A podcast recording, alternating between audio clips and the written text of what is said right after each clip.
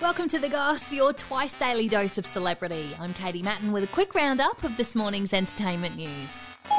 It's Tuesday the 14th of December, 2021. The Goss. The Goss. The Goss. The Goss. The Goss. The Goss. Drew Barrymore has told viewers in a TV interview that she's been secretly sober for 2 years, saying alcohol doesn't serve her. A lot of people would come up to me and say, God, this must be so difficult. This must be so hard. She's been open about her drug and alcohol issues in the past after being admitted to rehab at just 13 years old. My mom put me in a place that was like a full psychiatric ward. She said she decided to stay quiet about being sober and that it's been a quiet, confident journey. Something that's truly terrifying and life-changing and the biggest alter to your perspective. She also said she's been private about her mental health issues, saying social media makes us look at other people lives and assume they're perfect. I'm not going to make myself the victim here. Drew has two daughters, a 9- and 7-year-old with ex-husband Will Coppelman.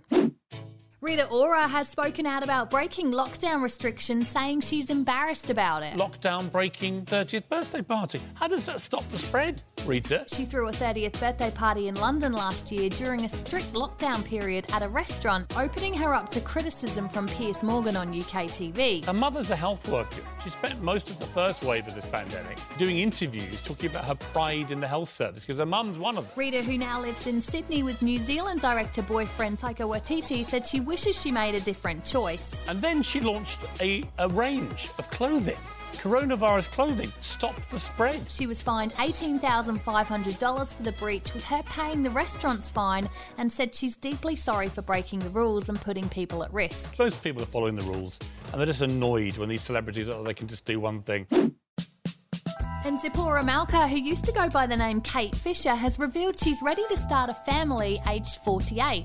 The former model has said she wants 10 kids and is on the hunt for a man to father them with one or two guys in mind.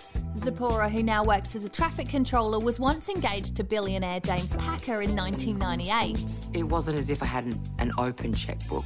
You know, I had an allowance per month. She made news earlier this year for greeting a police officer at the door of her Sydney apartment topless after she breached an order relating to an ex-boyfriend.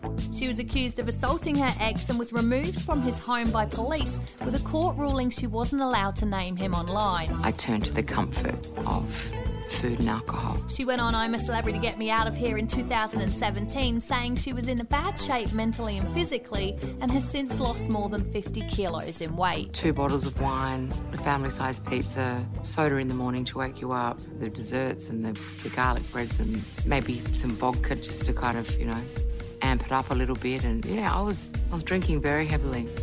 Follow us, like, rate and subscribe wherever you get your podcasts, and that's The Goss for this morning. See you again later for the Arvo update.